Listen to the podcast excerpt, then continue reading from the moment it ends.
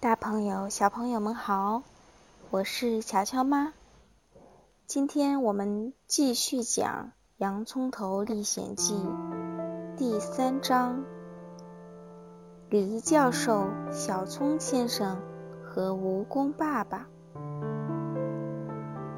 从这天起，洋葱头就在葡萄师傅的鞋铺里干活，很快就精通了这门手艺。用蜡擦麻线，钉鞋掌，上鞋跟，给钉鞋的量尺寸。而且他干活时不住的说说笑笑。葡萄师傅对他很满意，他们的生意很好，门庭若市。这不仅因为他们干活卖力，而且因为有许多人要到鞋铺里来看看这个勇敢的孩子。哦吼，他竟让番茄骑士本人嚎啕大哭。洋葱头很快就结识了许多新朋友。第一个来的是黎教授，他是一位音乐教师，夹着把小提琴。他后面跟着一大群的苍蝇和黄蜂，因为黎教授的小提琴是由半个。香喷喷、汁水多的梨做的。大家知道，苍蝇最爱叮甜东西。黎教授开音乐会的时候，大厅的听众常常对他叫：“教授，你留神点儿，你那个小提琴上有只大苍蝇，它会让你走音的。”于是，黎教授只好停止演奏。追着苍蝇打，直到一弓把它打死为止。有时候虫爬上他的小提琴，在上面啃出弯弯曲曲的长道道，小提琴啊，这就给弄坏了。黎教授只好换把新的，好奏起来不走音。跟着黎教授来的是园丁小葱。他脑门上挂着一大撮卷头发，还有一把很长很长的胡子。这些胡子给我添了不少麻烦。小葱跟洋葱头发牢骚说：“我的老伴儿要晾衣服，就叫我在阳台上坐着，把我的胡子尖儿挂到两颗钉子上。”哎，在他们上面晾被单啊、衬衫呐、袜子。我在太阳底下得做到东西晾干为止。你瞧，你瞧，我的胡子上有什么印子？真的，在小葱的胡子上有木头夹子的印子。有一回，鞋铺来了蜈蚣一家人，一个爸爸和两个儿子。两个儿子，一个叫百足。一个叫白爪，这两个小不点儿一分钟也站不住。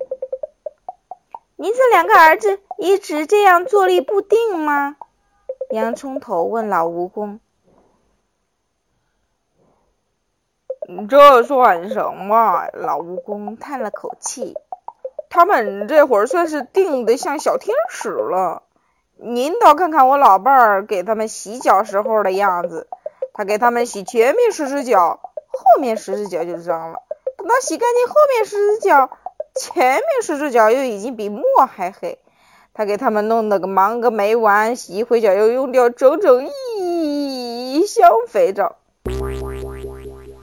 葡萄师傅搔搔后脑勺，问道：“怎么样？要给您这两个娃娃量尺寸吗？”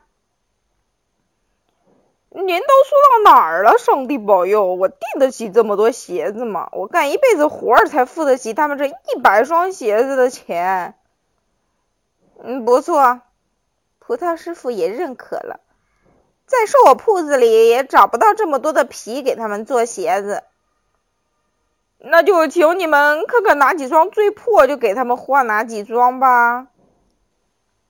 葡萄师傅和洋葱头。给两个孩子看鞋掌和鞋后跟，百足和百爪尽力安安分分的站着，可是很难办到。嗯，好啦，葡萄师傅终于说：“这个小不点儿要换头两双，还有第三十双。啊，不不，第三十双还能对付着穿穿。老蜈蚣赶紧不同意的说：“给他敲敲后跟儿就行了。呃，还有这个小不点得换十只鞋子，一顺都在右边。哎呦，我跟他们说过多少回了，叫他们脚不要沙沙的在地上擦，这些小鬼。”难道能够好好走道吗？真是又蹦又跳，还独脚跳，结果怎么样？所有右脚的鞋子比左脚的先坏。哎，我们的蜈蚣生来真是苦恼哎。葡萄师傅只是摇了摇手说：“哎，所有的孩子都一样，两只脚也好，一百只脚也好，一千只脚也好，实际上都一样。